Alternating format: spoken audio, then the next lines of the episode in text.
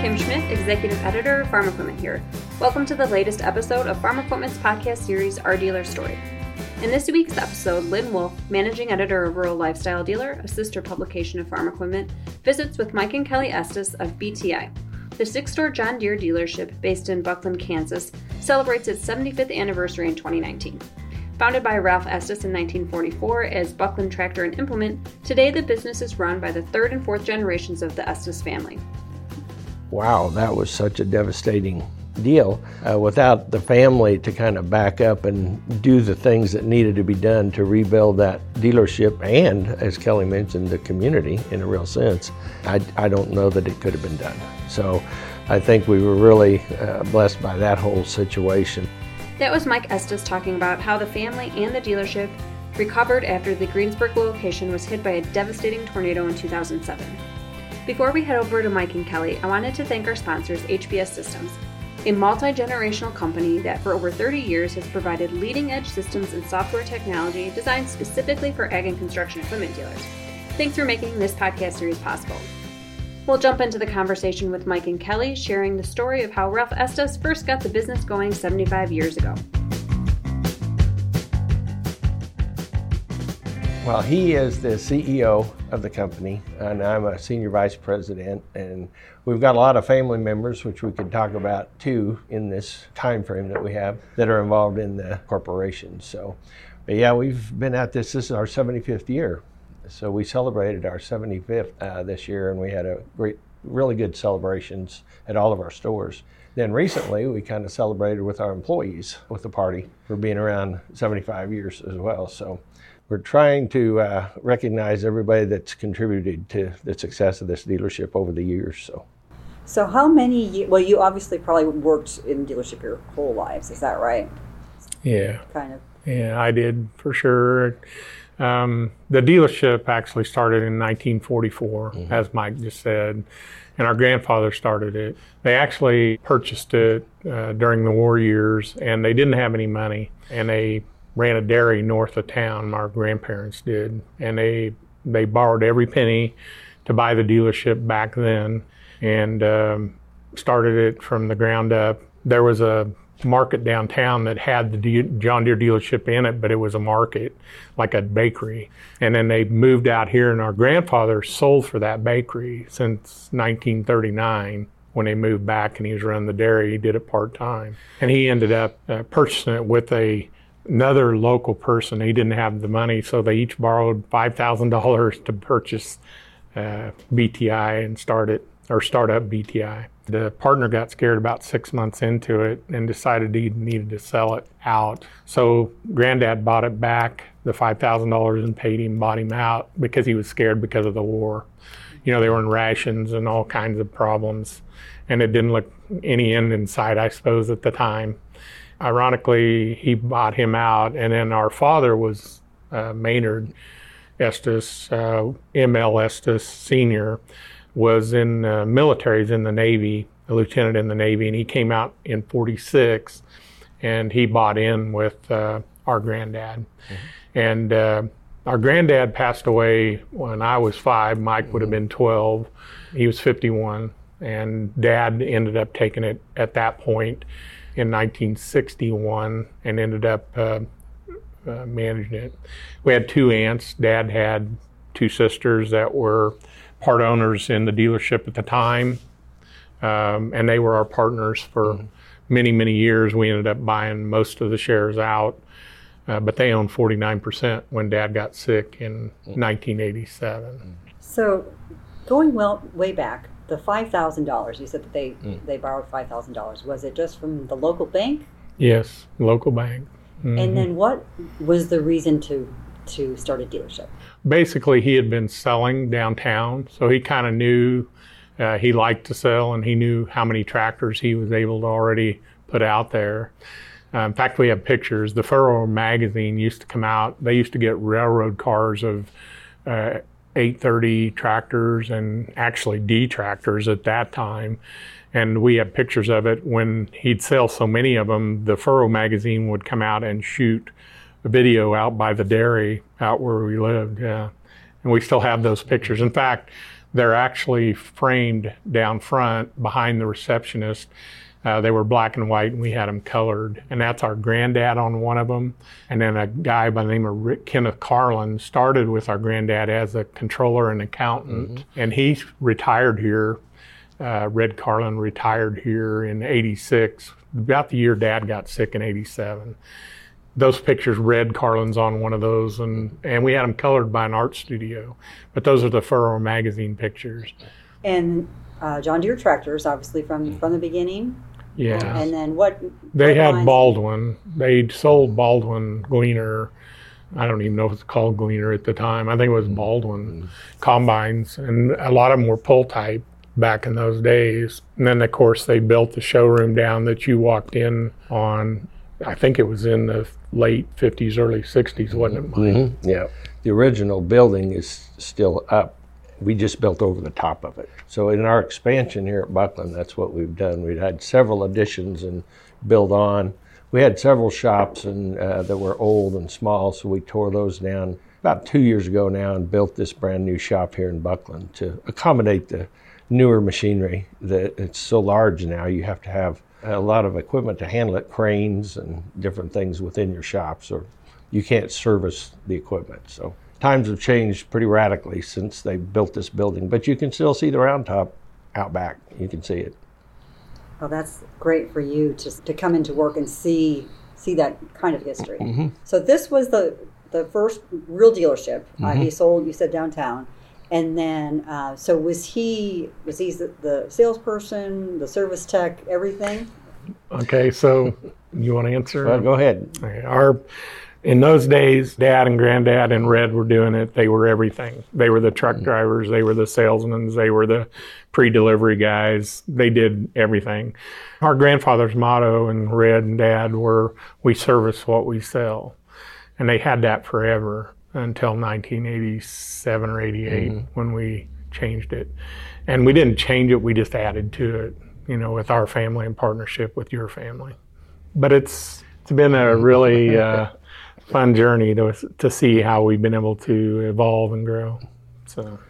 And the the area at that time, was it mostly wheat? Well, it's dry land, yeah, wheat in our area. It still is for the most part in the Buckland area.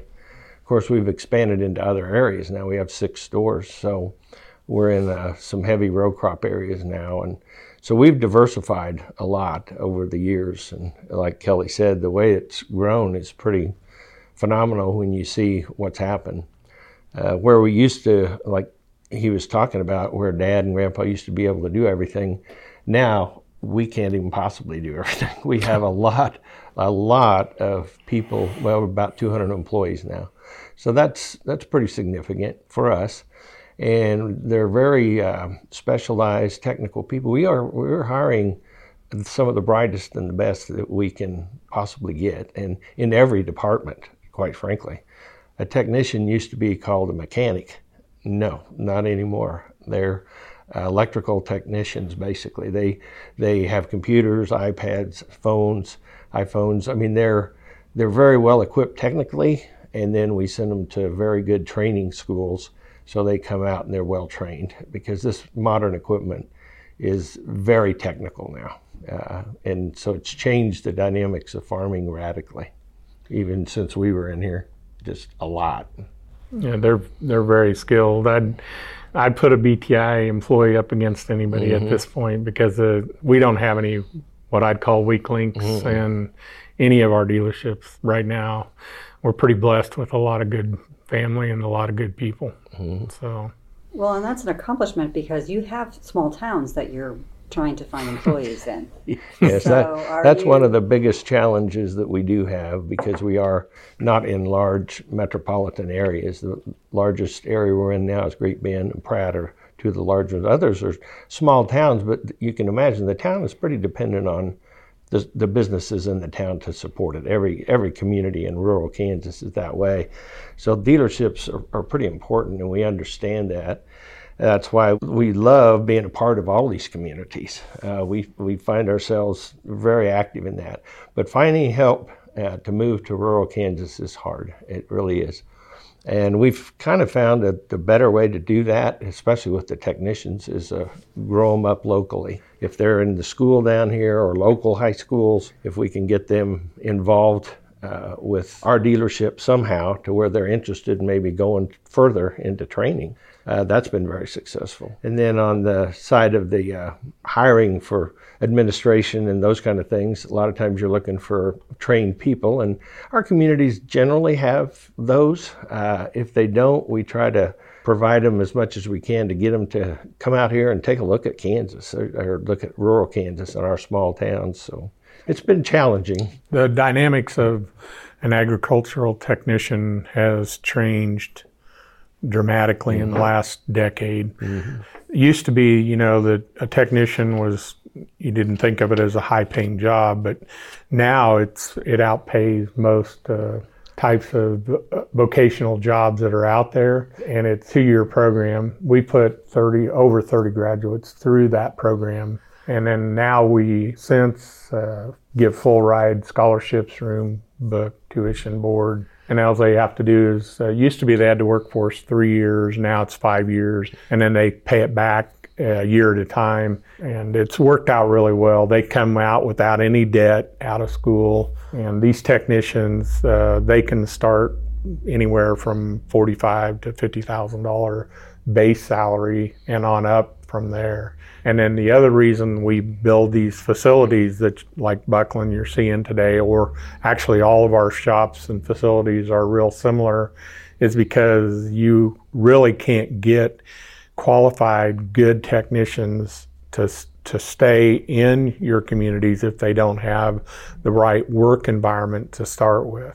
So we have created that atmosphere that these shops are state-of-the-art and they're good places to work. Plus B T I is hopefully the B T I culture uh, video that uh, is out there, and then the uh, AgTech recruitment video that's out there that our marketing people, Carly and marketing people have put together, has really created an atmosphere where used to be we had to take just about anybody that would do it. Now that we have done this, uh, we're starting to be able to be selective.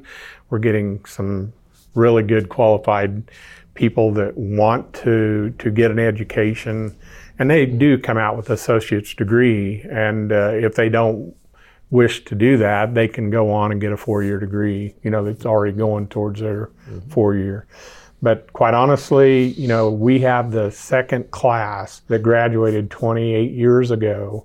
We have one of those is actually worked up to our corporate service manager, and then the other one has worked up to our integrated, he's the assistant and uh, m- helps manage the uh, integrated solutions team. So both of those are still with us, and they've been there twenty-eight years with B T I. So that program has worked really well. And currently, I think we have fourteen students going through it right now again. And our goal is to keep at least two per location going through every year. And it's a two-year program, so six months, uh, we'll get some graduates coming out, and we'll have some Uh, new students going in. So we always have a flow of uh, qualified ag tech students uh, that come into the dealership. Plus they're paid, they're paid on their grade point average as they're going through school. They get paid based on how they perform, and that way when they come out they're incentivized, and they already know that they're going to be incentivized in our dealership because that's how we operate.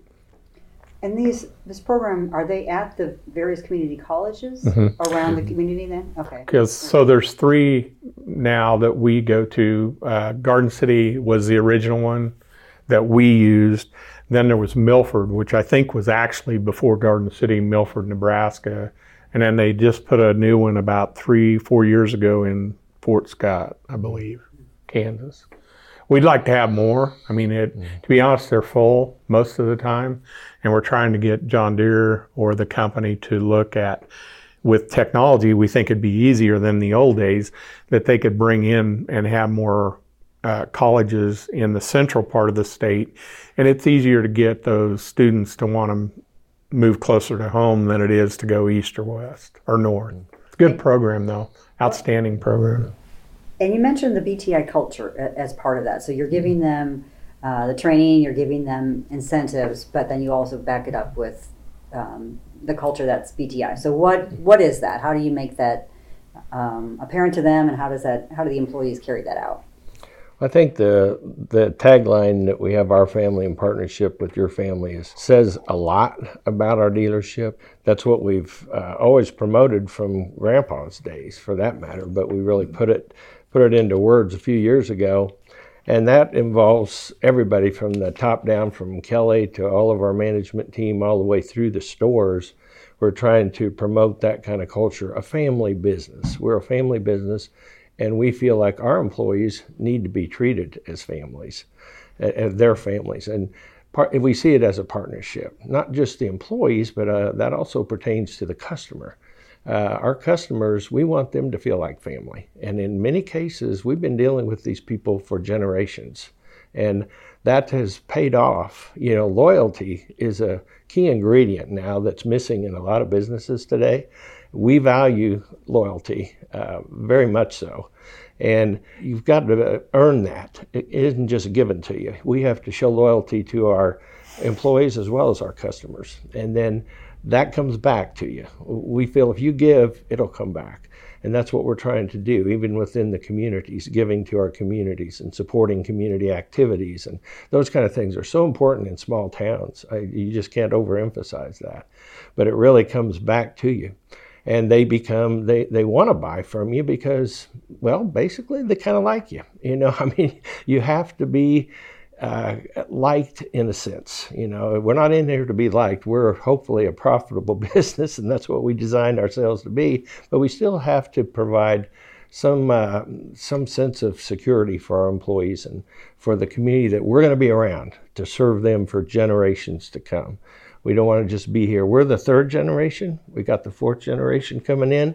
So we expect that that's just going to continue. That's the way we've laid out the ground groundwork for our dealership in the future. I think a lot of the what Mike said, the the value that you bring to the customer is something, too, that they remember. Because if you can create a value in these kind of times, or you hit, I mean, we've seen the eighties. You're you're talking to... We're old guys, so we saw how tough it was in the eighties. And a lot of people compare now to the eighties, and there's no comparison, really.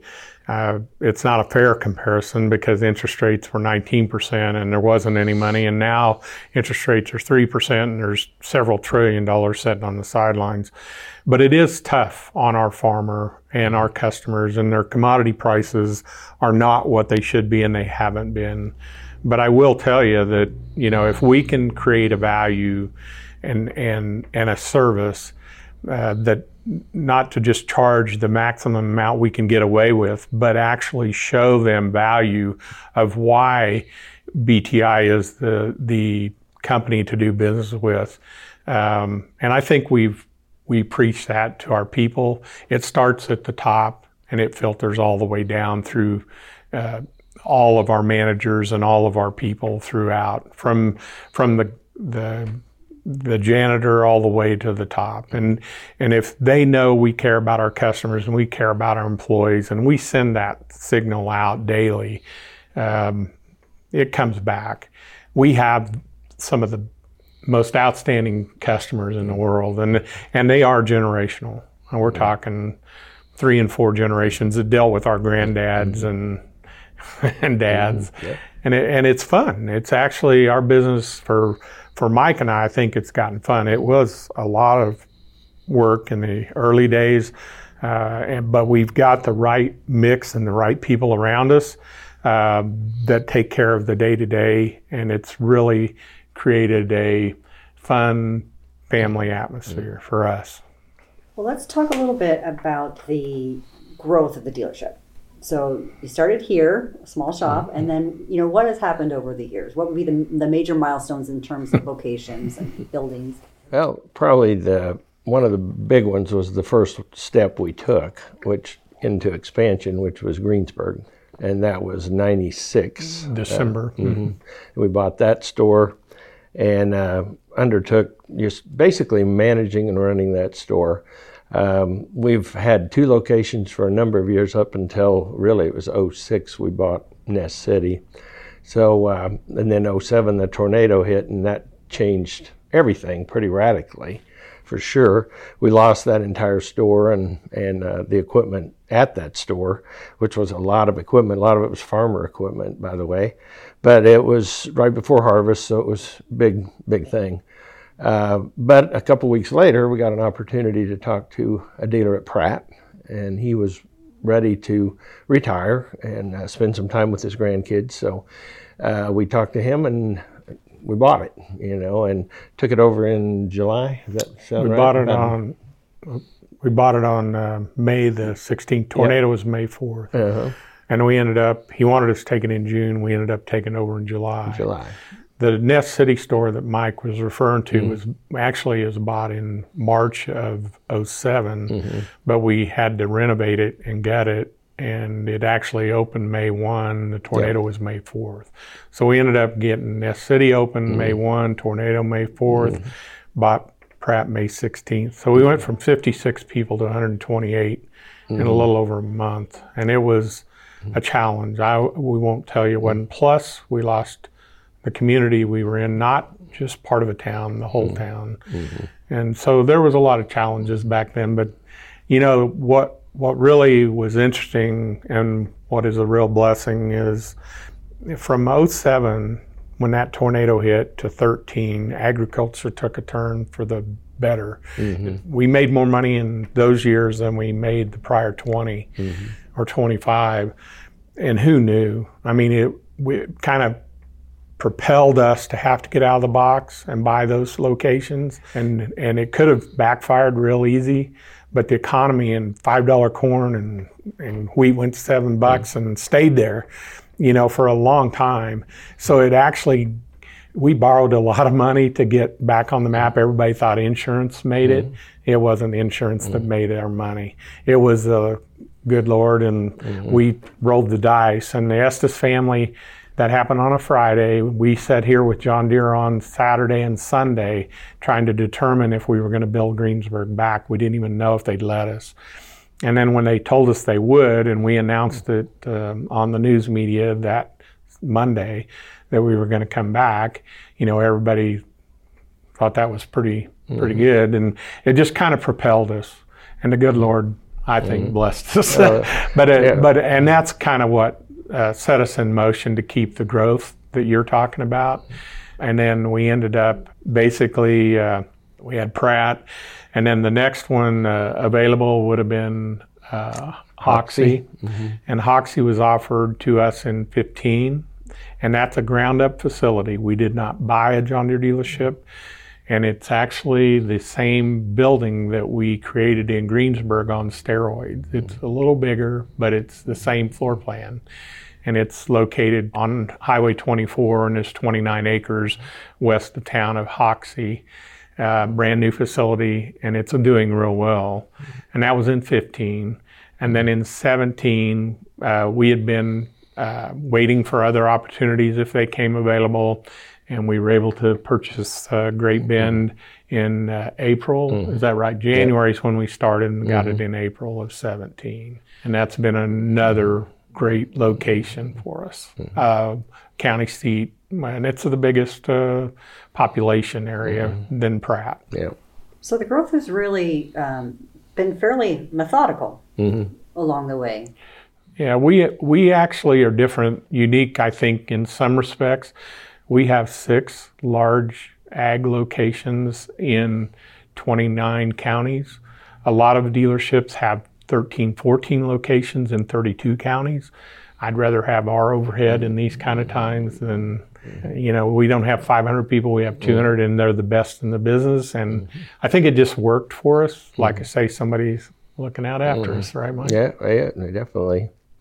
We try to be strategic about where we're heading, you know, uh, and there's some method to our madness when we look out there and see what we've done and why we did these particular things. Yeah, a tornado kind of threw a kink into things, but then we kind of regrouped. And the other thing we're really, uh, I think, blessed by, like Kelly said, is the fact that we had so much family involvement. If if we didn't have family, I don't think we mm-hmm. could have done all these things that we're talking about today. Uh, we got a, about nine to ten people directly involved in the, in the dealership, our wives and uh, cousins and son-in-laws, and you name it, uh, they're all in here. And uh, Kelly's got his son. Jeremy's involved in the store very heavily, and his wife, Kay. So he's a corporate sales manager, and he's also, you know, tapped to be an, a corporate leader. So I think that's exactly how we want to move forward. We're still set up in a in a fashion where we can, can grow where, where it makes sense. We, we don't want to just grow because we want to grow. We want to grow because there's an opportunity there that makes sense for our family, our trusts uh, that uh, is running running the family in a sense, and our employees, uh, because we have to consider that. Uh, sooner or later, you run out of family. So we really need to have very, very good corporate employees, and we do. Kelly told you about a few of them that came up through the ranks. We try to promote from within wherever we can, really we do, because they're part of the culture, they know they know our systems. We are very, very big as a dealership on processes, so we're very process driven, and we have them written down, and we have them followed as much as we possibly can follow them. We have an H R director and an H R department, uh, and so we we try to, to move this ball. As you grow, you find you need more opportunity, more people. Uh, a marketing director, for instance, we had to have that because Kelly and I and our family can't do all that. It wasn't even our level of expertise. So we find people that do do that very well, and that's how we're looking to build our dealership. And family is important, it's critical, it has to keep us moving, but we've got to bring more people in alongside that family to bolster it and, and uh, fill the gaps where we just can't do it. We actually, uh, Mike indicated my son, mm-hmm. Jeremy Estes, and he's the corporate uh, sales manager. Mm-hmm. He's hired all the managers of every location. He's hired the assistant managers of every location. He's hired all the salespeople now at all locations. We've had several retire mm-hmm. that he didn't hire, but and then he he oversees every deal with them. He trusts them. Uh, he's the guy that's got to carry the load with those managers down the road. So we've set that in motion, and he's a successor to Deere uh, mm-hmm. as far as Deere, knowing that something happens to Mike mm-hmm. or I, that's where it heads. Mm-hmm. So it's really, uh, you know, Mike said process-driven, no doubt. We've been that way since the early eighties, uh, written business plans, financial plans, annual plans that we get together, and, and we have a semi-annual meeting with all our managers to make sure that each department has done their breakouts and they're all on the same page. Uh, I think communication's key uh, to a lot of our success, and our and the ability to do that through our our family of employees and our family, uh, immediate family that has been here quite a while. So we couldn't do it, like Mike said, we couldn't do it with the, out any of it. Mm. Title's one thing, but mm-hmm. actually doing walking the walk is another. So mm. been real rewarding. Mm. The loyalty you talked about, though, so it, it's a kind of a built-in loyalty that you have through your family that you can, you know, where where they stand, their commitment to your dealership. I think that's exactly right. That's mm-hmm. how we've seen it too, you know. And it's really important, as we mentioned, the Greensburg scenario. Uh, wow, that was such a devastating deal uh, without the family to kind of back up and do the things that needed to be done to rebuild that dealership and, as Kelly mentioned, the community in a real sense. Um, I, I don't know that it could have been done. So I mm-hmm. think we were really uh, blessed by that whole situation, but it was extremely tough. And it's kind of interesting, other dealerships have been hit by tornadoes, floods, and things. They call us and they ask for like some kind of, a, what did you guys do? How did you do that? And this, so we've kind of become a resource for other disaster situations within. It's not just green dealers. I mean, it could be red dealers or other, other brands uh, have talked to us too. So it's interesting. Uh, we actually served on the Federated Advisory Board uh, for a couple terms, and, and during that process, they uh, they kind of made us the poster child uh, for them because of the disaster. It was a national disaster, and Bush came to town twice, and They actually, we helped develop a written disaster plan for other dealers across the country via through uh, Federated, which has it out there mm-hmm. right now. Uh, it's been a, I mean, it's been an interesting process. The the other thing is you learn from your mistakes, and you know we did we had insurance, but there was never enough insurance to cover that kind of mm-hmm. catastrophic loss, and we had um, I think there was. Uh, fourteen point five million dollars of other people's equipment. It was three weeks before harvest on our property, and we had twenty-four million dollars loss of ourselves, and there was mm-hmm. no way we could survive mm-hmm. and if those economic times hadn't changed. So it humbles you a little bit mm-hmm. when you really see that. And then you see how many people, your companies, your peers, the other dealers that jumped on to help us mm-hmm. uh, was phenomenal. Um, You know, it, it really did uh, propel us ahead. The the actual loss, uh, the amount of money we were given went to our company for the floor plan. One thing we learned is to spread your inventories. If there's any lesson for dealers that might listen to this, is to spread your inventories. We only had the two locations really at the time, even though Ness was just opening, but we had the majority of our machinery located in that town, which if we'd have had half of it over here, uh, at least your assets would have been more protected. So we learned some value. And then on that, on that Sunday when we were sitting, trying to determine whether we were going to come back or not, that was tough for us to decide, because we were either going to take what money, little money, we didn't send to John Deere and, and take our assets over here and, and sell it and close out. And it was discussed many mm. times that day what we should do. And of course we decided to roll the dice and go the other way, which was, maybe we were mm. led that way, but it was, it's been a good process. So it's interesting that you were, at that time you had, at the time of the tornado, so you had Buckland and you had Greensburg. Mm-hmm. So was there a part of that process where you said, I, we don't want to do Ness City? Um, or could you not have backed out at that point? Well, at that point we were committed done. to Ness City. Yeah, it was so already built. It was just not opened yet, uh, but it was, like Kelly said, opened that first of May, so, but then the tornado hit shortly after that. So we were committed to that. We probably weren't as committed to Pratt, because we just bought that and we hadn't even taken over yet. But we, as Kelly said, we we did a lot of soul searching on that deal and had listened to advice from Deere and other people. But it was, in the end, it was our decision to go ahead and rebuild that site. And we decided it was well worth the time, because we wanted to be, as we said earlier, the loyalty factor kind of kicks in. And we were pretty loyal to that community, and we had some really, really, and still do, very good customers over there. And they were wanting us to rebuild. So you, you got all these things going on and swirling around in your head. Uh, and finally, we just ended on the fact that we were going to go ahead and rebuild and try to get everybody. I mean, if you consider, we were one of the major employers in that whole town. So we knew we were, we needed to kind of be there if we could keep our people there. Fortunately, we did get Pratt. That was very fortunate, because we could send some people over there to work. We could send some people to Buckland to work and Ness City. And we did all of that uh, so we could save our employees, because the town was gone. So there was no place. They didn't even have houses. So we had to do something. And so that's kind of what we did. We did open a temporary. We pulled in a double wide uh, mobile home and Uh, that we had rented, and then we put up a shop very quickly right back on the site where we had a building setting, and operated that way for two years uh, just with a temporary facility, which is part of what these dealers ask us. What'd you guys do in the meantime? Because you had no facility.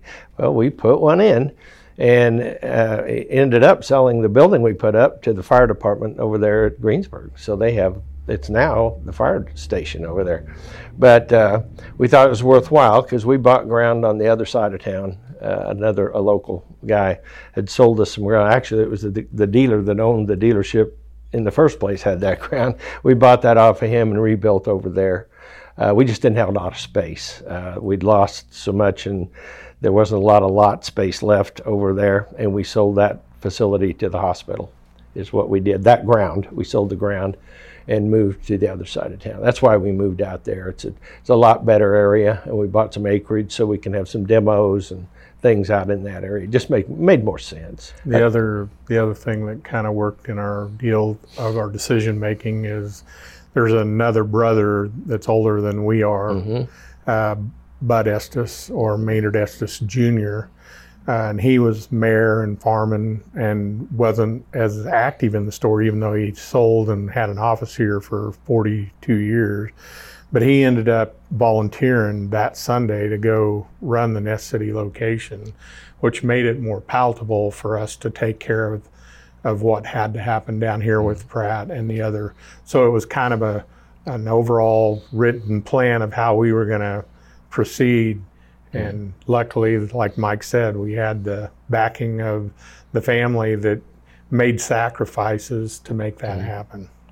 Well, let's talk about the tornado. This was obviously, when you, you use the word propel, mm-hmm. um, it propelled your dealership, but it also propelled you personally in the national spotlight.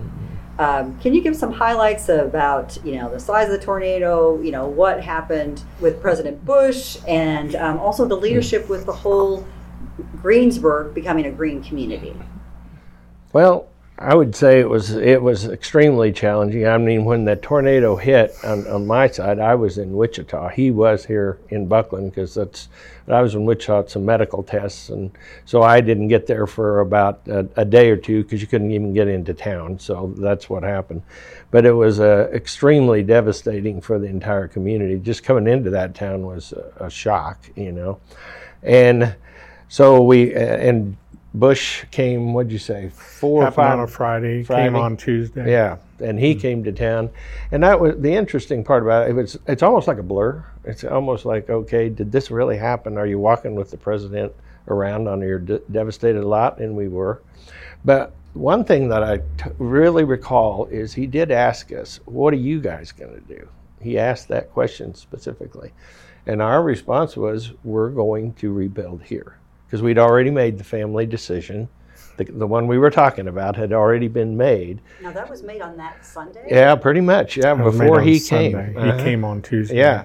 So we had already started the business uh-huh. group. Him and I had already started the business group in the community because the chamber was there, but it wasn't real active. And, mm-hmm. and let's face it, who was there going to even be a chamber?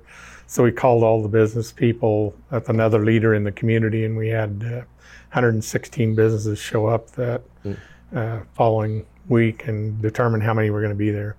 But on President Bush, I couldn't figure out how he determined what businesses he was going to come and see, which he chose to she, see B T I. And his press secretary is the one that told me that she saw Uh, an interview on Monday when we said we were going to come back on Neil Cavato Live, and she's the one that said he saw it and said he wanted to meet with us. So that was pretty neat. And then Pat Roberts and Moran and Sebelius were all in our building with us when he showed up. So uh, we were pretty much asleep. We didn't get a lot of rest from Friday to Wednesday, and we don't. It was kind of a fog, and we don't remember. I, I'll, I remember one incident really well. Uh, we were walking on the property, and he had. He wasn't supposed to touch him. They gave us all kinds of instructions, and he wanted to meet our thirteen families that lost their homes in the town. I mean, there was more devastation, but the ones that really lost them, which he got to do that, and that was fun, take pictures of them. And they said, whatever you do, keep your hands inside your pockets. Well, he started hugging on everybody and kissing on family, and it was pretty neat because he said, these are my people, and he told the Secret Service to back off right in front of us, which was pretty neat. But he had his arm around my our sister, Letty, which Letty's the V P and been with us a long time, and she's our controller, our sister, and she handles all admin and all control throughout the dealerships. But she's walking with him, and he looks up, she looks up at him and says, Mister President, I can't believe you're here. And and we were all just kind of, you know, in a daze. And he says, well, young lady, I can't believe I'm the president. Mm. So, I mean, it was a pretty relaxing atmosphere, and he created that, you know. So, um, and then he, he stood in the condemned corner of our building and told people what they were going to do to help this community, not B T I, mm-hmm. this community get back on the map. And he basically followed through on every every bit of it. And he told us, he'd been through enough disasters, he told us what to expect, you know, as far as how people would react. And he said, look out, because there will be a time of anger. And believe me, that happened. So very wise, but uh, very humbling how many how many people could say they've met the President of the United mm-hmm. States. He came back twelve months later and asked to see uh, three couples, and Debbie, my wife, and I were one of the three that got to sit down with him on a private interview before the commencement of the high school the, the next year. So mm-hmm. uh, just to see how things were progressing and, and how we were doing. So and he handed eighteen kids their diplomas. Yeah, he, he did handed this, them to. He, he did, did the graduation. Talk. He did a commencement yeah, speech. So it was really quite in a, a makeshift quite a gymnasium. Mm-hmm. Mm-hmm. It was something. So, this at that time you also helped with the, the initiative of this this green community. Is that right? With your dealership as as a model facility? Well, really, what happened there, Greensburg kind of uh, got a lot of national attention uh, from you know. All, all over the nation, but Hollywood particularly in, in one case was uh, Leonardo DiCaprio had green stuff going on and others, and it just and it ended up bringing uh, Discovery Channel to town. That's kind of what happened. They came to town with all their cameras and their crews, and really they wanted to watch a green community being built back from the ground up. That was the whole idea and the premise of the deal. And so it started that way, and the community uh, members, the leadership of the community, the mayor and those, the council, they got on board with that, that if they could rebuild to a standard of green, it could maybe bring more attention to the community. That's what they did. We, as a business in town, because we, as Kelly indicated, we were kind of heading up or helping head up a uh, kind of a community business initiative to g- get businesses to stay in town, because most of them were going to leave, and get new businesses to come to town. So that's what we were doing. And so we, once again, gets back to family decisions. We as a family decided, well, if that's what the community is going to do, let's get behind that initiative. And that initiative was called LEAD, Leadership in Energy and Environmental Design. And they wanted to build their buildings to a LEED standard. And the highest standard of LEED is platinum. We looked at that. There's never been a dealership or even a John Deere building that we were aware of at the time built with LEED anything. But we talked, even with Deere, got them involved to help behind the, they didn't pay for this, but they got behind the initiative and they wanted to see us do this uh, to a LEED platinum design level. So that building was designed with LEED platinum standards in mind. So it has some very energy, it's really all about energy efficiency is what it really is. So that's what we did. And we got to the LEED, it was tough, it was real tough. Uh, we didn't think we could get there for a while. We thought we'd maybe silver or gold or something, but we had enough built into there that we got the LEED platinum standard.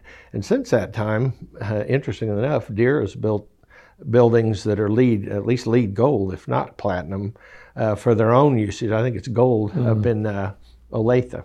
So they have a, a building up there. So. It's it's been a quite a deal on that, but then the community, they have a lot of LEED buildings over there. A lot of them are platinum. So the LEED process at the time was a big push because of the green initiative across the U S Yeah, yeah, exactly. And then when they announced they're going to build Greensburg Green in the middle of the Bible Belt, and everybody and their dog came to town because they thought there was a lot of money being funneled through, which there wasn't. Mm-hmm. Um, in fact, they didn't have a lot of money. But to think Leonardo DiCaprio and Discovery and the Kansas City Chiefs and the Gates Foundation and everybody coming in to try to build that back to that initiative is what kind of saved it, to at least give it, to at least give it, not saved it, but at least give it an opportunity. And uh, the economy was a wreck. The ag economy wasn't, but the rest of the economy was. For quite some time. And so there were a lot of desperate people looking for money, and that kind of brought everybody to town, and trying to filter through that was kind of a mess. But the reality T V show kind of filtered through a lot of that. We had some really great leadership uh, from the area of rural development come into town and help us. And all of the four-letter words, the FEMAs, the U S D As, the, you could go on and on about all the people that came to help. But uh, uh, for us, you know, it was uh, very humbling to see how many people, how many good people are out there.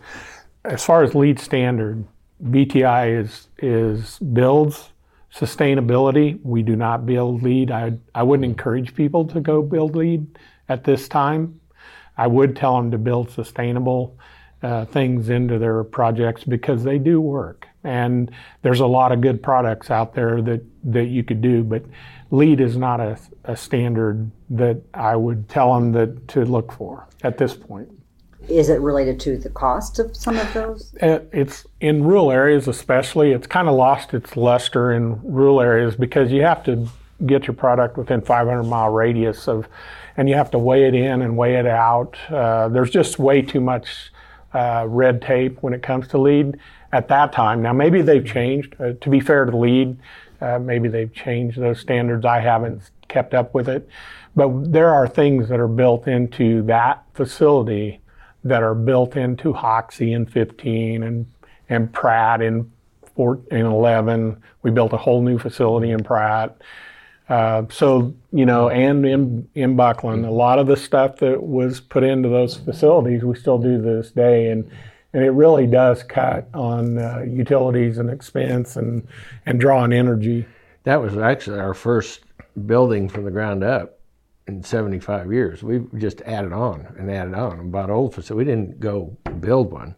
In that community, we had to build one. And so, and we had to build it under, as Kelly said, very extenuating circumstances. And Greensburg's still very, very rural, so getting any kind of product in there was difficult when you had no facilities in the town. So it was was tough, but as Kelly indicated, and he's right, we learned a lot from that that experience. And we kind of tried to carry over the things that worked, disregard the things that don't work, carry over the things that worked, put them into our our shops and our buildings, our facilities. And so it was a learning experience, I would tell you that for sure. We'll get back to the B T I story in a minute, but first I wanted to say thanks to H B S Systems, the sponsor of this series. To learn more about HBS's equipment dealership management systems, visit w w w dot h b s systems dot com. After that, head over to farm dash equipment dot com for the latest industry news. Now back to the story of B T I and what Mike and Kelly view as some of the major milestones in the dealership's history and what they see ahead in the dealership's future.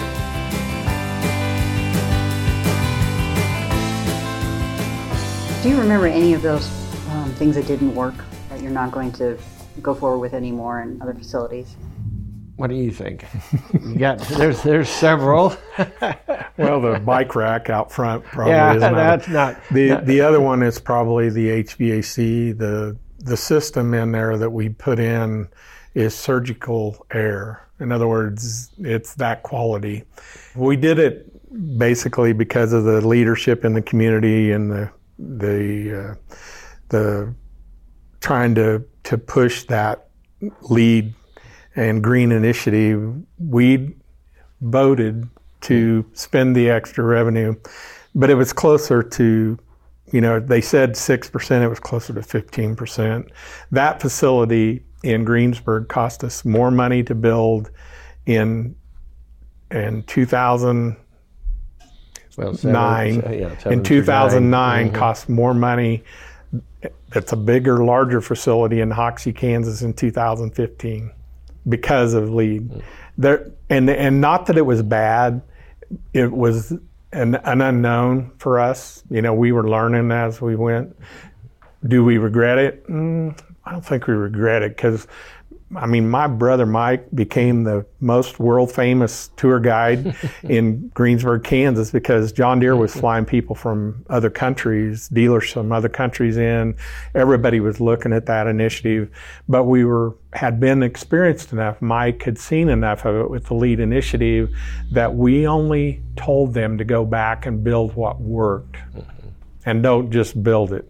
Mm-hmm. And so we, and Deere picked up on that too, and, and helped us uh, design that mm-hmm. layout. So it was a it was a win-win all the way around.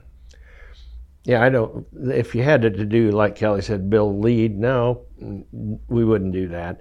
But we were doing it because basically we felt like people were watching, and we wanted to help the community, essentially, put put that green foot forward. Because that if they, if we had a business like ours that could achieve a lead platinum status, it says a lot about your uh, you know, your resilience and your willingness to come back into a town that's been totally devastated. So it was kind of like, that's okay, let's put our money where our mouth is. And we did that. But in the process, we learned a lot of things. Like you said, did work, didn't work. Skylights aren't the best thing in hail country. We learned that. So those kinds of things you kind of don't do again, you know, but you, but high efficiency lighting works everywhere, you know. So that's what we've done in all our shops. In-floor heat works everywhere, and you can burn used oil to generate that heat. Those kinds of things work very well. And so I think we did did pick up a lot of things that uh, we can carry forward on. But yeah, we I, I agree with Kelly. Building to a LEED standard in, in a rural area is extremely difficult. I mean, I can't tell you how hard that was to get that platinum. Hmm. It was excruciatingly hard. But because most of that is urban, that LEED platinum levels and gold, I mean, those are urban things uh, that you can do. A bike rack, like Kelly said, and things that, I, that bike rack's not been used once that I know of. And, uh, but we got a point in the LEED status for it, so we put it there. But certain things just uh, don't make sense. The facility is very, very adequate. Nice. And, and it, it does send the right signals, and we, we enjoy the fact that we have that facility. Mm-hmm. Uh, no regrets. We we basically ended up having to pay our insurance or our floor plans and all of our companies back. And then by taking what little money we had, we bought sixteen, fourteen days after, bought Pratt, and the rest of the uh, deal for Greensburg was borrowed at one hundred percent. We didn't have any capital to keep moving forward. It was just a, a blessing it turned out. Mm-hmm. So. But, you know, disasters happen all over. Mm-hmm. You got to get over them. You know, you can only live when pain and suffering so long and feel sorry for yourself so long. And and honestly, it's uh, we're, we've been over that. And, and, you know, we just hope that other people have learned from the experience that yep. we've been able to relay some of that, or the disaster plans, or we've had many, many, many dealerships that have had disasters that call us and ask us for advice, and we don't mind helping them out if we can. But that part of it's been good, you know. And then our company has been really good to us. Uh, Deere has opportunities have come up. Not that we've taken on all of them. We aren't a dealership that just goes out and buys because we can. Like Mike said earlier. Mm-hmm. Uh, we've actually turned down areas of locations because strategically, number one, financially, it didn't make sense, or our family, mm-hmm. the way we want to operate it, couldn't be there. Um, you know, we bought out our aunts, we bought out our partners. We really aren't looking to merge and have more partners. It isn't, it isn't a mm-hmm. B T I or an Estes or mm-hmm. our family culture mm-hmm. to do that. So. So if we look at your seventy-five years, we've talked about the, the growth through locations. We th- we talked about the major milestones with the uh, tornado. It, what other things come to mind? To, I'll ask each of you. We'll start with you, Mike. What comes to mind just when you think about your company, uh, your company, family's company over the seventy-five years? What what milestones come to mind? Well, certainly all of the different aspects of the acquisitions of the dealerships as we go. Those are milestones all along the way. Um, Myself personally, you know, I spent some time in California, so I'm one of the brothers that has come and gone a little bit. So I've spent fourteen years out there, in uh, in basically in a in a high tech industry, and so I I came back into the dealership in ninety-two, and after talking with Kelly and Letty and Bud, and decided to make that move back in. So, and we still had one store because we didn't buy Greensburg till ninety-six. So I came back into a single store. So I've seen the growth through that period, and I was gone for a while, came back, and now we look at it and we say, well, at that time, I remember having conversations with Kelly and Letty and Bud, what do we want to do? Do we want to grow and go forward, or what do we want to do? And once again, we get back to family. We all decided we want to grow. So we were looking for an opportunity. And we didn't create that. It it came along. You know, like Kelly said, we were blessed with an opportunity to get Greensburg, and we took that shot. And that changed the dynamics pretty radically. Um, Kelly, when I was gone in those years, Uh, he was basically kind of heading up things with uh, Dad while he was alive in the eighties, but he died in eighty-nine. So Kelly was the C E O, but also uh, Bud was involved and went through a period of uh, combine sales. Uh, Kelly, he can tell you more about that, but he jumped into combines, and basically I think that saved the company in, in a real sense. I think that they their focus there was was the right one.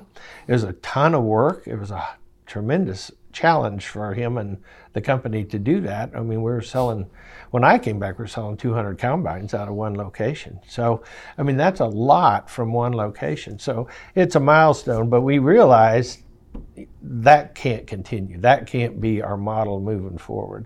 So in ninety-two, ninety-three and moving forward, we set out as a family to let's change the dynamics here, get get on the map with some more locations and see what where that happens. And it was, those were milestones to me. I mean, those that's what comes to my mind.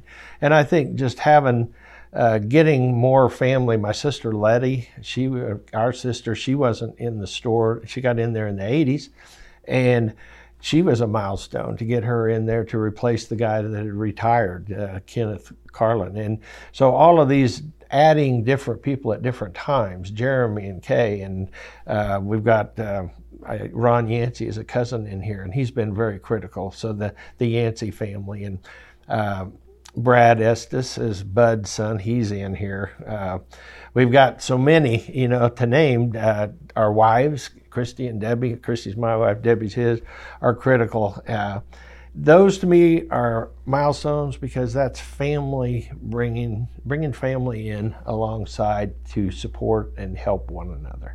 So those are good. Um, As I said a while back, we run out of family. So we have to have other milestones. So we brought in a gentleman, uh, well, one, Cody Dick is his name, but he's uh, our Great Bend store manager. I used to work for John Deere. And he is an excellent, excellent guy to have as a resource person to come alongside Jeremy and all of us because of his knowledge. Uh, all of our other store managers that we have were kind of milestone guys because we we brought them in as salesmen for the most part and brought them up. And those things create things. Probably one of the bigger things that I can think of as a milestone for the dealership, in ninety-three we started the planning meeting Kelly was talking about. And we've had it every year since that time. And we take all of our managers and, uh, and our salespeople and our key administrative people off-site for a couple of days, and we lay out the processes he was talking about. We lay out the plans. What are we going to do next year? What's some long-term things? What can we can we do? That's a milestone, you know. Uh, it's been a real, uh, I think, help for everybody. Kind of sets the stage for the future. So, and like I said, I was gone for a while, so Kelly will have some newer and, and other experiences, you know, he can share on that too. What what comes to mind for you? There's several milestones uh, in my mind. Uh, Mike hit on the big one, uh, the family and the involvement and, and the different time frames for which they came in. And they've all been a part and they've all contributed in some way throughout all of those processes that we have that have, have been significant.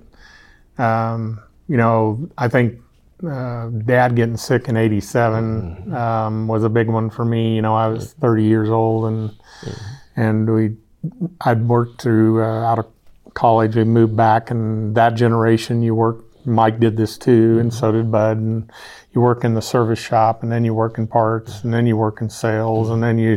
So you learn it from the ground up. That's just how they operated. And you didn't go to being manager day one, and and then um, it teaches you what everybody goes through that work there, plus the ground up business, what you do. Uh, you learn to respect what others go through, I think, was a big part for me. I do think, in, you know, the opportunity that uh, it gave me with cancer was the fact that if we were going to, if they wanted me to lead it, which, you know, at that time I said, okay, we'll do that, but we need to have some type of uh, documents that, because I know they want to be fair, and I want to be fair to the family that at that time wasn't there but came back, which was a blessing. Uh, and then uh, the opportunities uh, grew. But by setting up the trust and the documents for succession, for generations, uh, if if it happened, I mean, we're talking in the eighties, and we didn't even know whether it could happen, but we we had a goal uh, when we set it in motion, and and I told them I would take it as long as they set it in motion like that, and Dad wanted to. So it really, from the ground up, happened. And then just the milestones, like Mike calling one day after being gone fourteen years, wanting mm-hmm. to come back, and bringing the process that he's talking about. That was a process he learned in California that mm-hmm. I guarantee I wouldn't have the expertise to do. And we've uh, we've taken that and molded it, and, and actually mm-hmm. developed and have even grown it to a different proportion mm-hmm. than when it started. Um, you know, my wife's, uh, Christy came back with Mike, and she started working in admin under Letty. Letty Batchelor, our sister, is the controller. Mm-hmm. And then my wife has worked for Letty for thirty years. Jeremy's worked. My son came back out of college, called one day and said, hey, I'd like to get in the dealerships. It wasn't definite he was ever going to do that. And he's the successor and the, the place, person that's going to replace me. And he's been there twenty years. Kay Estes, we tried to hire. That's my daughter-in-law. That's Jeremy's wife. And she works for Letty, and she's the assistant to Letty now that's going to replace her position. We're molding that currently. So that's a big milestone that I couldn't have survived. There's no way Mike or the Estes family, without Kay coming back with her accounting expertise to run the business loss for Greensburg. I begged her to come to work before the tornado, but she was happy with her job and she didn't want to change. She saw what had happened to the family, and she came right in at the right time mm-hmm. and that managed that business loss. Mm-hmm. Um, I've helped a lot of dealerships understand business loss because we didn't understand it mm-hmm. and how it works. Uh, Ron Yancey, Ron Yancey is our aunt's son that was a partner. She still is a shareholder. She's the last survivor of the second generation. She's eighty-three, I think. Is that right? Yeah. And Jeannie. And that's Ron's mom. And Ron Yancey started in service when he was eighteen, worked through the service shop, service manager. Then we talked him into taking a sales position. And currently, Mike, mm-hmm. we made him the manager of the Buckland location. Mm-hmm. So Ron's been here forty years. Mm-hmm. I've been here forty-three. Letty Batchelor, that's our sister downtown. She was selling physical damage insurance. I'm, I'm using these examples because each one of these is a milestone for our company. Does mm-hmm. that make sense, mm-hmm. what I'm saying? Yeah. So Letty Batchelor was working downtown mm-hmm. selling insurance to a Bollinger agency downtown. John Deere comes out in eighty-six that says you have to have licensed people to sell physical damage insurance, and who obviously would be better than Letty. Red's retiring. He started with our grandfather in forty-four. Mm-hmm. So he's retiring in eighty-six, and I had Letty trained by Red to be the controller and take over admin. So that was a milestone. Plus she's Our, she's a senior V P in our company now and manages all of admin for all locations. So she's got a big role, and Kay is her assistant. So we're molding that. Craig Bowman, that's Letty's son-in-law. He's been here ten years. He bought my house when I moved to Pratt after the tornado. And he moved back, and he was going to either be a principal or he's a coach and a principal. And, mm-hmm. and he ended up wanting to Uh, get back in the dealership because financially he had enough kids. He he just couldn't afford it, and we were fortunate to get him hired. So there's Craig and a fourth generation uh, with my son and and Brad. Now Brad Estes is M L Estes's son. okay?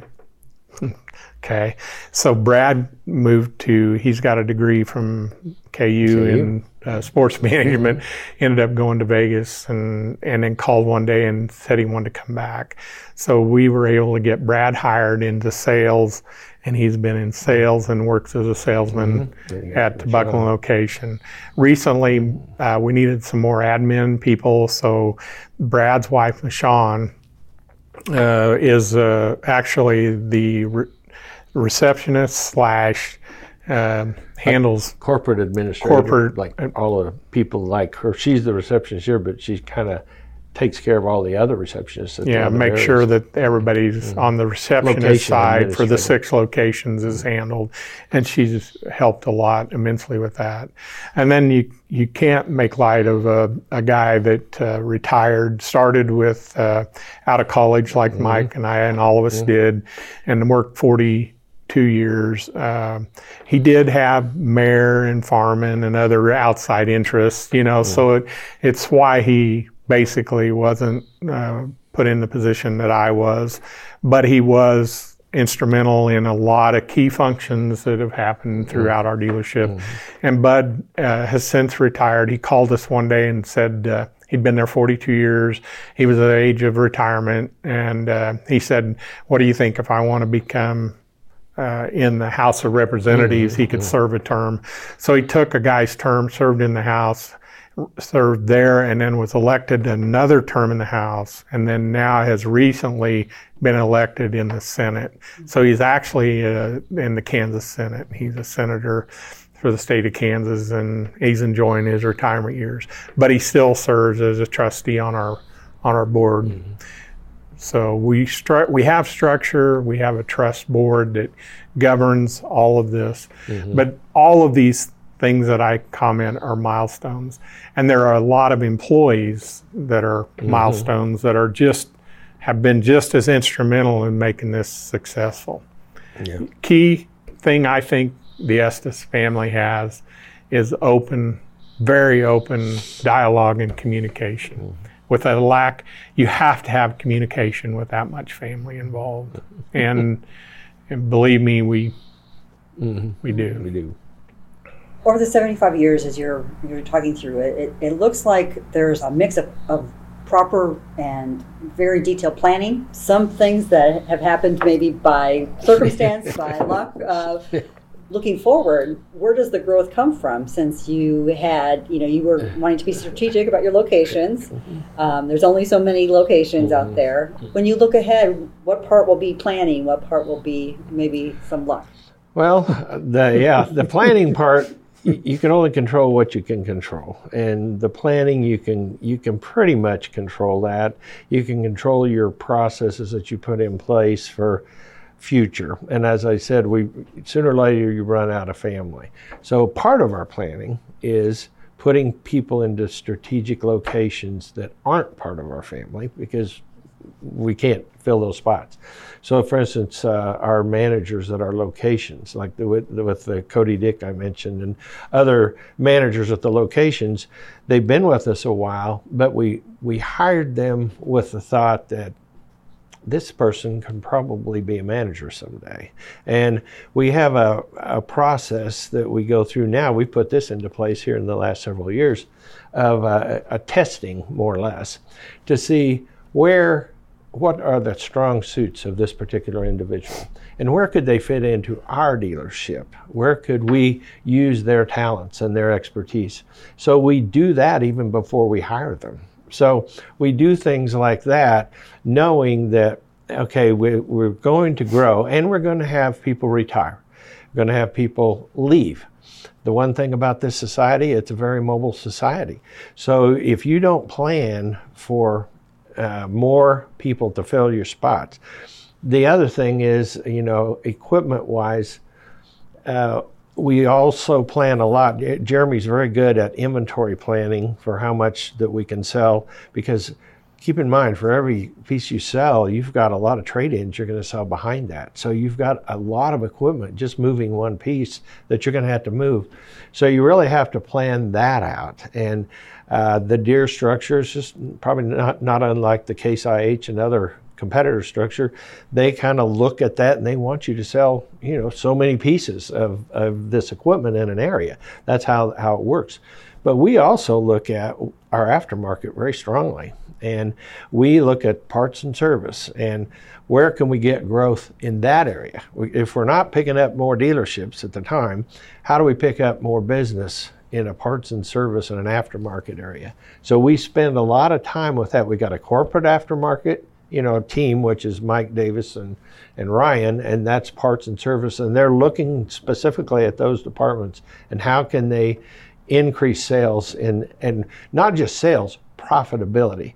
Really, like I said, we we want to look at the bottom line. You, you can give product away all day long, but if you're not making any money on it, what, what good does it do you? And I'm not talking about a, a, an obscene profit, just a profit so you can stay in business. So we we strategize on that a lot. We have a lot of discussions. We have the internet. We use it a lot. We have these cameras that tie all of our dealerships together. So we have meetings. You don't have to drive. You're right here. You can see all the stores up on the screen, and you can hear what, what your counterparts are saying in their communities.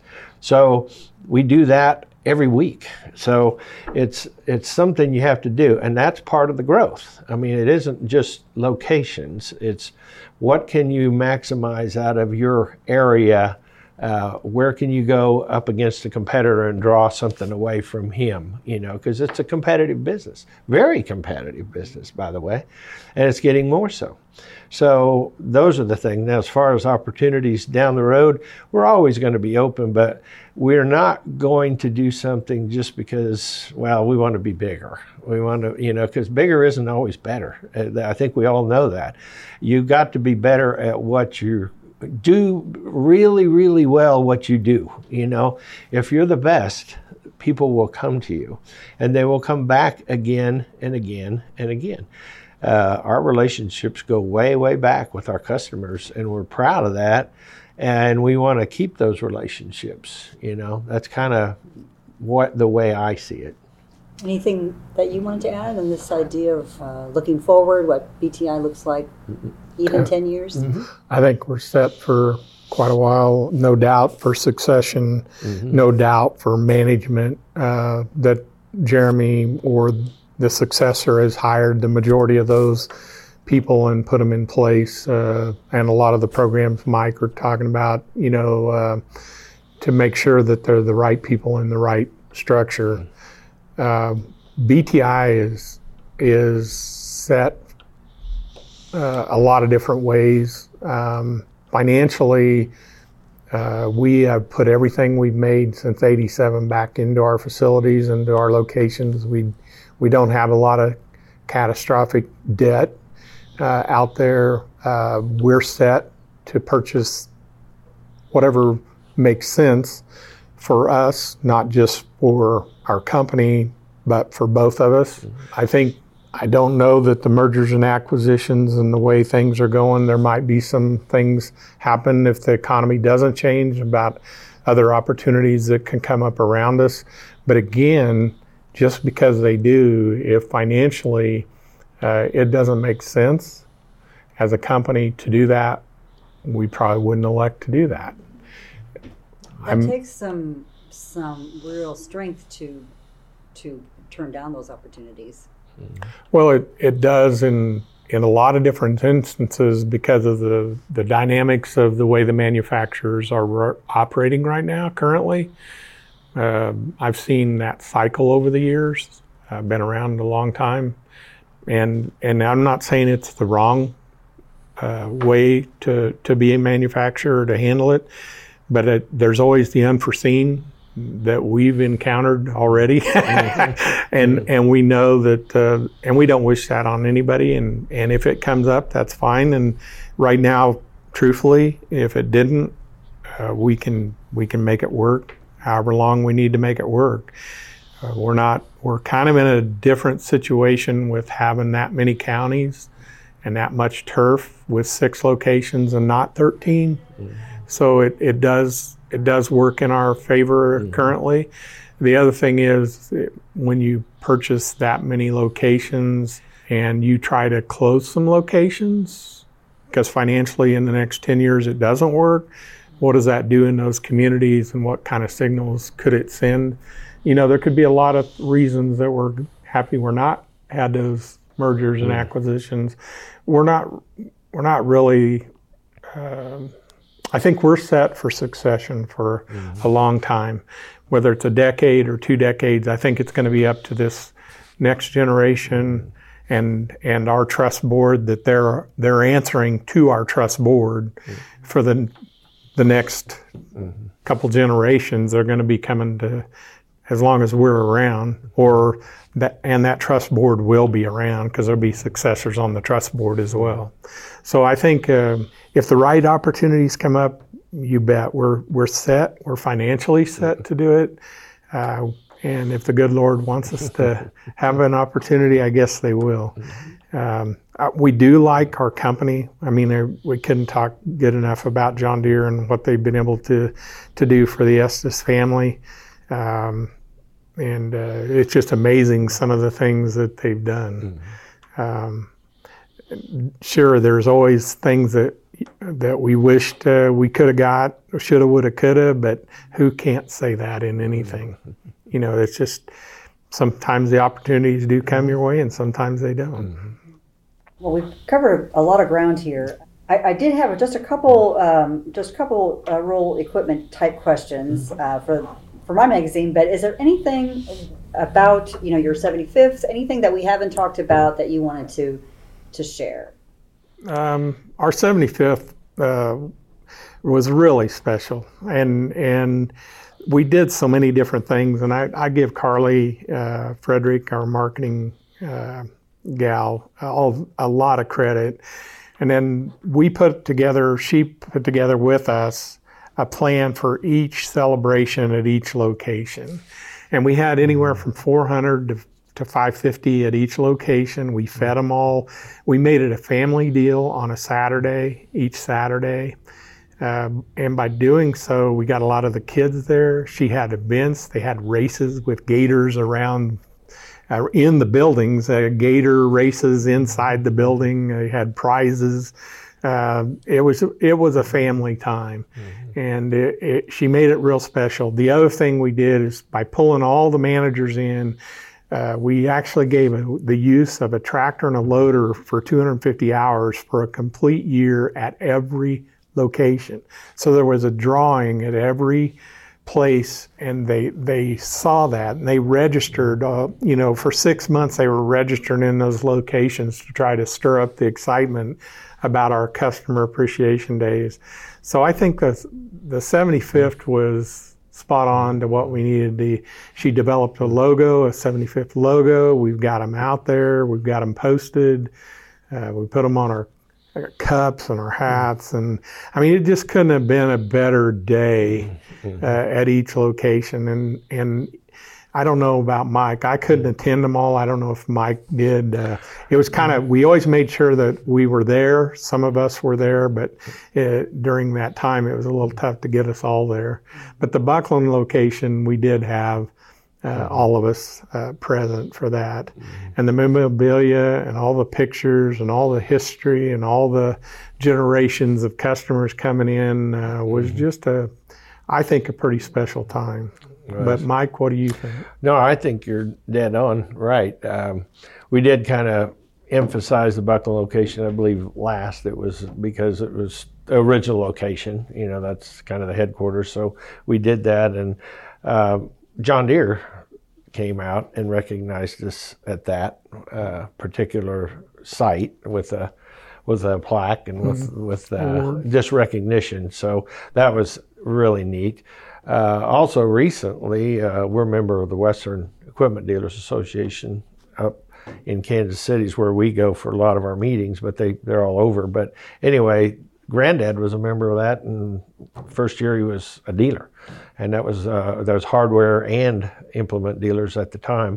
But uh, we're still a member, and they came out and gave us an award here about a month ago or so, uh, and recognized us for that. They said that there's very, very few seventy-five year dealers out there. There's a lot of fifties, but seventy-five, that's a pretty big milestone for them.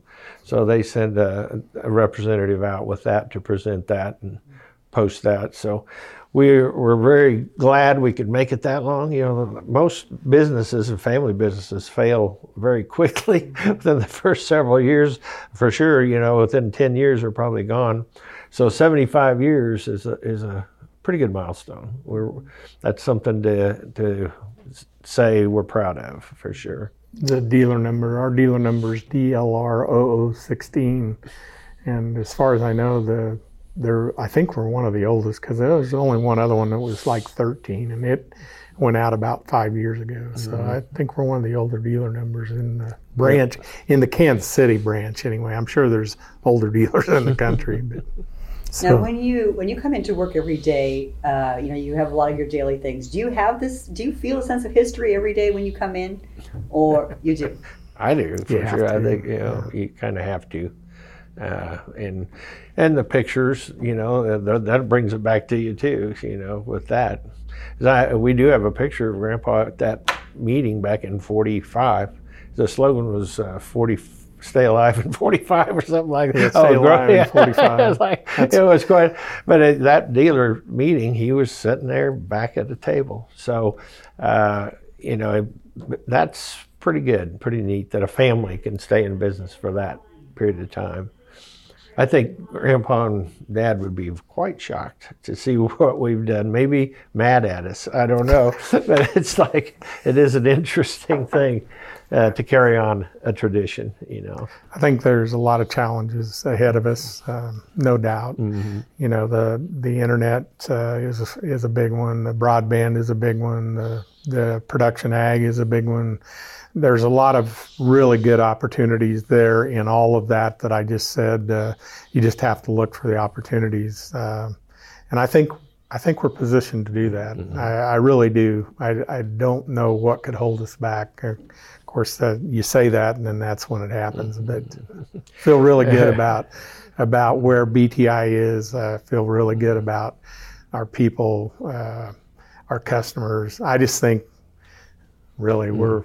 We're pretty fortunate to be where we're at. And our slogan at our planning meeting this, this year was Power of the Past, Force of the Future, because it's our seventy-fifth, but the future calls, and it's going to be different. It'll, the, it's going to push things along quite rapidly. You know, we, we see things moving very fast, but we want to stay on that cutting edge, and uh, that's one thing we recognize we need to do.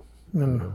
In those breakouts, uh, what better people to figure this out than all of our our managers and all our people that we have in our positions to help us do that. We're, mm-hmm. we can't do it. Mm-hmm. Very good. Well, that was, I really appreciate all the anecdotes that you shared as well. And and I, I wanted to ask, you know, we've talked a lot of produ- about production agriculture, mm-hmm. uh, especially with technology and, um, but you said with uh, with Pratt, there's now some opportunities within the uh, rural equipment, rural lifestyle uh, market. Mm-hmm. So can you talk about what impact that is happening on your dealership now? Well, from our standpoint, of course, we're the we're the older generation, been around a while, and we were primarily grew up in the ag situation. But you know, Deere started to recognize this, uh, you know, basically business to customer B two C kind of relationship.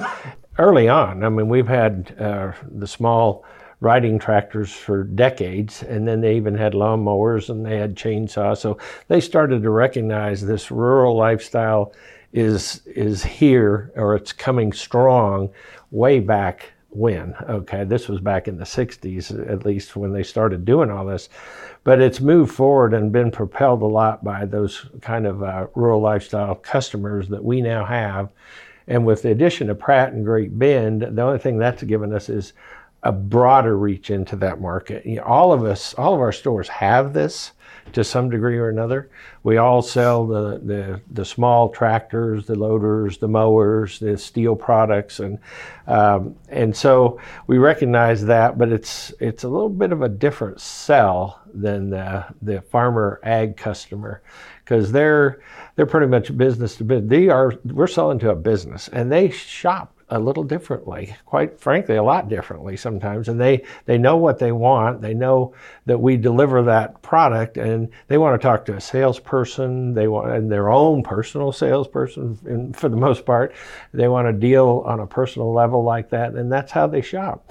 And that's, that's how we sell to them for years. But now we've got customers that are, that are looking at things differently, shopping differently. Uh, yeah, they still shop online, but you've got to have some kind of in-store relationship with these people. They want to see, and in a lot of cases, most cases, demo the products. Um, they do in the large ag too, but a lot of the large ag customers kind of pretty well follow that. But now you've got to demonstrate to the other customer, and they want service. They want to know that if they buy something, we're there to take care of them. So we've had to emphasize that. I think part of the reason we have such large showrooms, you commented on the one you went in down there, how, you know, that was a remodel, is you're, we're trying to reach those kind of customers as well. And they like to come in and see things, and the products are displayed nicely. Our steel products have their own racks and uh, lawnmowers and everything in display. We sell a lot of products like that. And so it's a different customer. It's a valuable one. There's more of them at bigger towns because they've got acreage out there. Uh, you've got that, uh, you know, like that farmer. Uh, I'd say it's, he's a part-time, you know, he's a businessman, but he's got a small farm and he's doing some of that kind of lifestyle stuff. We want to sell to those people. We really do. We want to service them. They are a customer, and we have products that fill the niche. Uh, Kelly indicated that we gave away those small tractors at the stores. That's part of the reason we do that, to kind of look at that, Mar, look at what we've got, because for so long, we didn't emphasize that. The small tractors were, you know, the foreign tractors that they always saw them as the cheaper. John Deere has done a lot with their products to hit that market. So John Deere's pushing this pretty hard, and we are too. And we want that. We want to serve that market. So, what? what I think a lot of the a lot of those type of buyers uh, do shop a lot online. Uh, they do a lot of internet buying, which we have to be sure and be ready for mm-hmm. that, and and provide those services via. If they don't want to come in, that we can do it with the internet or smartphones or all kinds of different technologies.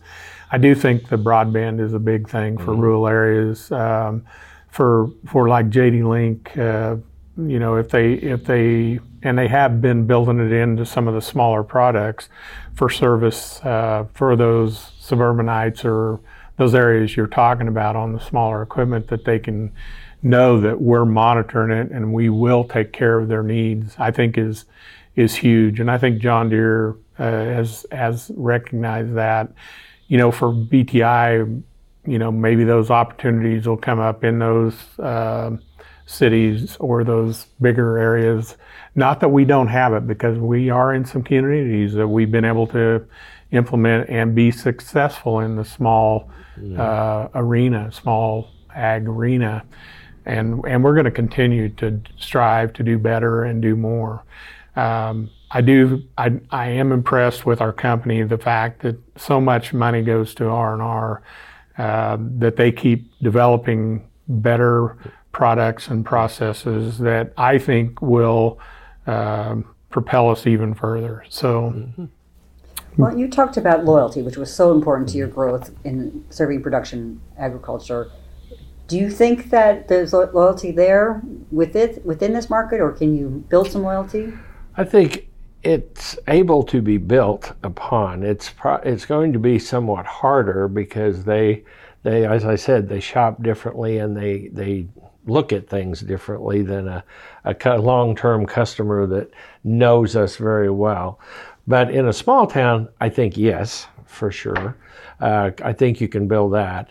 Uh, and hopefully we can build as much. Uh, a lot of it depends on, as I said earlier, you can't, you've got to earn people's business. And you can't demand it. And just because you're in a small town, you can't say, you got to buy from me because I live here. That that's that doesn't fly. You've got, they don't have to buy from you in any shape or form.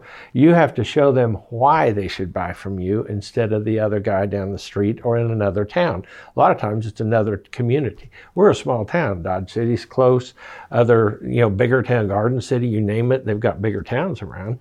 So what keeps them from going there? Uh, you, you hope you can build some degree of loyalty. A lot of it is having the right product for them, or at least letting them know, we can get it. We can get what you need. Let us, you know. But it's hard because you don't really have the same salesman every time, you know, for that. You, not always, but uh, it's just loyalty in that market is a little tough. But we don't want them to go to Home Depot, but, you know, we'd rather sell them the product here. And if they know we can, we've got a really good tech that can fix that thing, they'll probably buy here. I mean, the probabilities increase, so we hope we can build some of that. We really do. I think we've built some of it already, uh, but I do believe, you know, future technologies could help drive more of that our way. We just got to be uh, able and ready to implement what it might take to to be successful in that. Um, mm-hmm. And I don't know, you know, if somebody knows you care about them enough that you're watching uh, their equipment, uh, something, if their filter on their mower is plugged up and you can actually tell them before the engine blows, you know, maybe you ought to have us service it. There's not a lot of other companies that have that technology mm-hmm. that could drive that. And that's kind of what I was referring to. I, I don't know. I don't know what creates loyalty in today's world uh, necessarily, uh, but you'd like to think the majority of the people uh, that you want to do business with would appreciate that and do that. Mm. If it's all about bottom line and price, you know, it's probably not going to be a successful company uh, in the long thick of things, regardless of what company that is. Because if they're there today just buying business and putting it out there, doesn't mean it's going to stay. So I, uh, that makes Ooh. sense. Thanks so much to Mike and Kelly Estes for taking the time to sit down and share their story with us. And another thanks to H B S Systems for making this podcast possible. I'd love to get your feedback on the new series, so drop me a line at kschmidt at lessermedia dot com. You can subscribe to the podcast via iTunes, Spotify, the Google Play Store, SoundCloud, Stitcher Radio, or TuneIn Radio. This will ensure you're alerted as soon as new episodes are made. Thanks for joining us for this conversation with Mike and Kelly Estes. Until next time, I'm Kim Schmidt, signing out of the Our Dealer Story podcast.